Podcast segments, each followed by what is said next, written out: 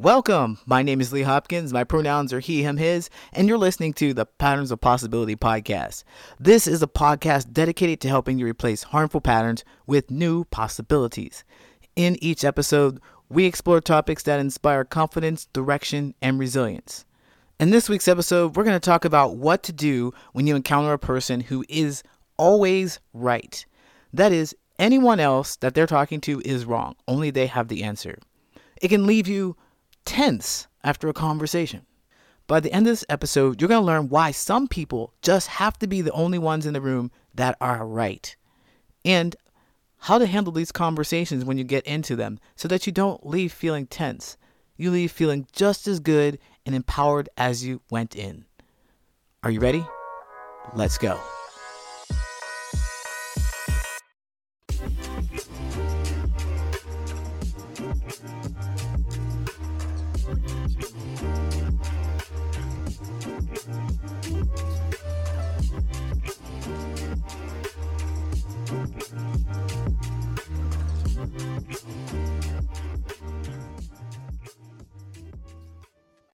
When was the last time you encountered someone who said that they are right, their word is it, and anything that you say is completely invalid?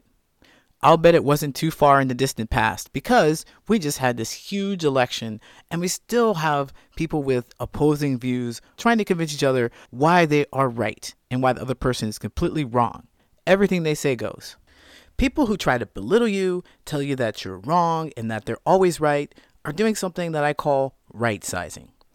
Right sizing is not just telling you how right they are, but it is also about them putting you in your place. It's also about making you the right size, smaller than what they are. Right sizing can be accomplished in a myriad of ways with insults, with degradation, but by telling you that you're wrong about something you truly believe in, it's what gets you invested in what they say. So, right sizing by telling you that you're wrong and they're right is the most effective. And that's why we're going to talk about that more than any other way to right size you. For some reason, when it comes to challenging your beliefs, you get really riled up. No one can tell you what's right and wrong. That's for you to decide. The next thing you know, you're fuming. You feel belittled, attacked, and really small. Well, you're being right sized. The reason why it frustrates you so much when you enter those kind of conversations is because you want to be heard. You want your point to be acknowledged. When someone is just trying to be right, they're bulldozing over you. They're telling you that your point of view is absolutely null and void. And actually, they're not even recognizing that you have a voice and a point and an opinion. Being right sized can come out of nowhere. You could be having a regular conversation about any old thing. The next thing you know, you're locked in some kind of conflict, arguing about who's right and who's wrong, or why you're right and defending yourself. It's ridiculous. But if you know what to look for, you can move your way out of that. When I look back at my life, I could point out so many conversations in which someone tried to right size me and were completely successful at that. Here's one of them. I was hanging out with one of my partners and we were just chilling, having a good time. I had some conversation, talking, and slowly our conversation dies down. And I'm thinking, oh no, what can I do to stimulate this conversation? Uh, hey, I've got a random factoid. You want to hear it? There are 30 something Janus words in the English language. And they're like, what the heck are Janus words? Hmm, that's a positive response. It seems like they're interested. Janus words are words that have two meanings, and each one is an opposite of the other one. There's a cleave. Cleave means to cut, and it also means to attach. Isn't that interesting? Isn't that cool? They're kind of impressed. I think it's interesting. So they go ahead and look it up on their phone just to see if there's more words. And they say, wait a minute, it's not a Janus word. That's what Wikipedia says. It's auto antonym. What? I'm actually stunned, kind of confused. First of all, this was my factoid that I knew up and down. But even though I know this factoid, that comment made me feel a little insecure. So I decided I'm going to look it up myself. I know what a Janus word is, and sometimes Wikipedia is just wrong. So I hop on Wikipedia and I see exactly what I thought I would see. Janus word. And I'm relieved. But I also see auto antonym. So, it looks like you're right. They also call it an auto antonym. I didn't know that. Hmm. But it's also a Janus word. So then they respond with, Why are you saying it that way? That's not how you pronounce it. It's a Janus word. I'm stunned. Again. Um, no, it's a Janus word. That's how you pronounce it. No, it's a Janus word. No, I mean, it looks like it is spelled that way, but it's Janus word. That's how you pronounce it. And we go back and forth on this. If you're a regular listener of the show, then you know how the conversation turned out. We yelled, we screamed, we did all that stuff until we couldn't talk to each other anymore. I was shocked. I could not believe it. They missed the whole point of the factoid. It's supposed to be interesting and fun, not a competition. I'm trying to bring life into our conversation. I'm trying to pick it up a little bit. And then I found myself pleading my case. No, it's a Janus word. That just sunk the entire conversation. And I was trying to think on their side too. I was trying to understand their point of view. The motivation to make themselves right is something that I can kind of understand. Being right feels good, doesn't it? Do you remember when you were in school and you raise your hand, the teacher would call on you and you give the right answer, and they're like, Very good, Timmy. You feel ecstatic. You feel special. You feel important. I get that. What confuses me though is that I did acknowledge that it's also known as an but that didn't seem to be enough for them. Then they made up something so they could point out how I was wrong. I was disappointed that we couldn't make a connection over this. It turned into contention. It's only after looking back at that conversation I can tell that I was being right sized simply because both of us had the right answer. When people right size, they're chasing that feeling, they're chasing that kind of validation, but they're only getting validation from themselves. They're not getting validation from anybody else. Because for the most part, they're not listening to anyone else. They're tuning everyone else out just to make sure that they're right. Their comment caught me completely off guard, and I fell right into it, arguing about something that didn't really seem to matter. I missed the fact that they started to right size me. It seemed to come out of nowhere, so it's best to be prepared for it. The best way to prepare for right sizing is mental preparation. You have to know that when you enter a conversation in which you're going to be right sized or it's happening to you, that there is something more important than the conversation that's happening right now. There's something more important to you than being right, and that is making a connection with this person.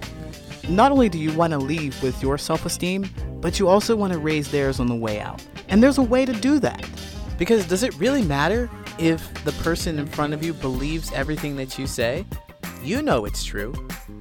Even though they don't believe in your truth, doesn't make it any less true for you. Winning over them is not worth the high blood pressure that you're going to get from this conversation. It's not worth the argument that you're going to have. You're going to lose peace of mind trying to win this person over when at the end of the day, your opinion and the effect that you're going to have on this one person is not as important as you might think. That's because there's a huge difference between winning over and making a connection. It's the same as agreeing versus understanding. Forcing an agreement is not connection. It's simply someone placating you, telling you that you're right, telling you that you're correct, just because they feel like that's what you want to hear and they want to get it over with. In their heart of hearts, they're not going to agree with you. They're going to walk away from the conversation and continue believing what they believed before they started talking to you. So, why even go through the effort of making yourself so upset to get your point across? There's no point to it. Resilient people know that.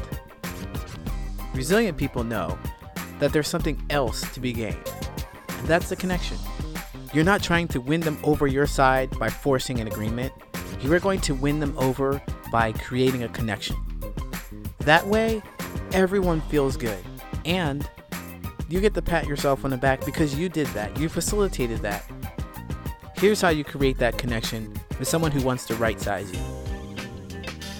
The first thing you must do is recognize that no matter what you say or do, their answer must be more correct than yours. It would make them more satisfied to make you wrong. When you're confident in who you are and what you believe, you automatically become resilient against right sizing. Right sizing only works if you doubt yourself and believe that you are wrong. For example, 45 is never wrong. He will never tell you that he's wrong, ever. His method is to simply ignore the naysayers. But there's something out there that's more powerful than just ignoring the people that are talking to you. You must believe that two things are true. They're not going to change your mind, and you're not going to change their mind. Know that the purpose of the conversation isn't really even to change your mind. The purpose of the conversation for them is to feel good because they've got something right. And because they're right, they're better than you. Just know this going in the conversation is that their goal is to raise their self esteem by standing up on you. And your goal is to raise your self esteem, but not by standing on them. Here's how you're going to do it. When someone tries to right size you, remember that their goal is to make you feel small. You will only feel small if you believe in what they say. Recognize that that is the purpose of their conversation. They don't care about making a connection with you or having a deep conversation about the subject. They just care about raising their self esteem to be the smart one, to be the better one. They're going to do what it takes to leave the conversation feeling better than when they came in the conversation. So, what you're going to do is give them that feeling. Help them get to that point by validating their point of view. It might be tough, but you can do it. If you just think back to that episode, Agreement versus Understanding, understanding is not agreement. And this is where it comes in handy, right here. Let them know that you understand their point of view. Be absolutely sure not to let them know that you don't agree with it. And also, don't expect them to care about your point of view. Don't expect them to care about understanding you. That's not going to happen. Now, I know that might seem like you're just throwing in the towel, but you're not. Here's what's happening they can't right size you because they're not making you feel small. You're really okay with whatever they're saying. You realize that it's BS and it has nothing to do with you. You're not having a real conversation. They're just trying to step on you. And soon as you realize that, none of what they say matters. Their point of view doesn't matter. All the energy you put into trying to change their mind doesn't matter because they were never going to budge in the first place. And you demonstrate that you understand their point of view. They believe that you are agreeing with them because they cannot tell the difference between agreement and understanding. So they walk out of the conversation thinking that they're right. And this time, it's not your expense. You know that it was never really about you. Has nothing to do with you.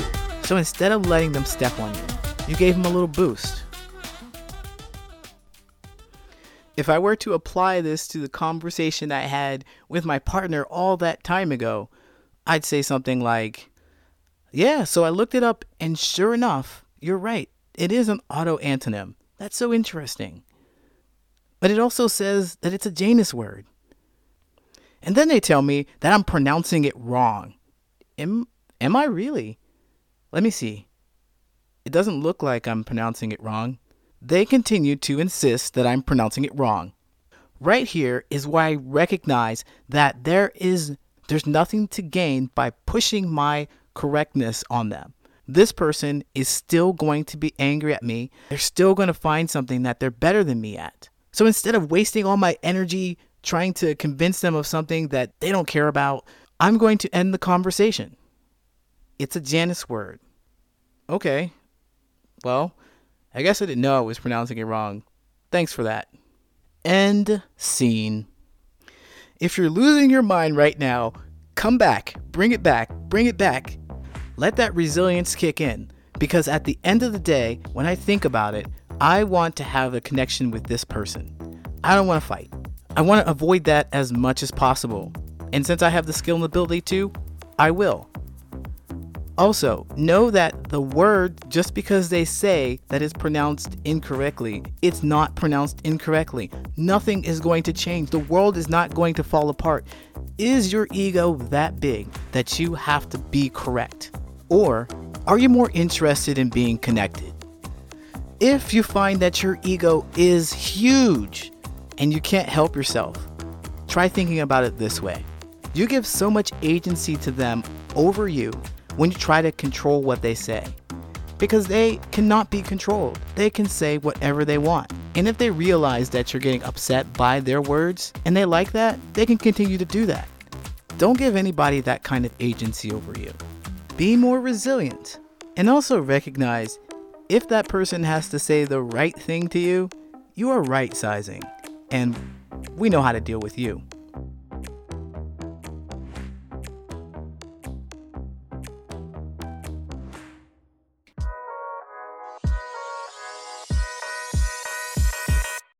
My name is Lee Hopkins. My pronouns are he, him, his, and you have been listening to the Patterns of Possibility podcast. Thanks for listening. I'll see you in two weeks.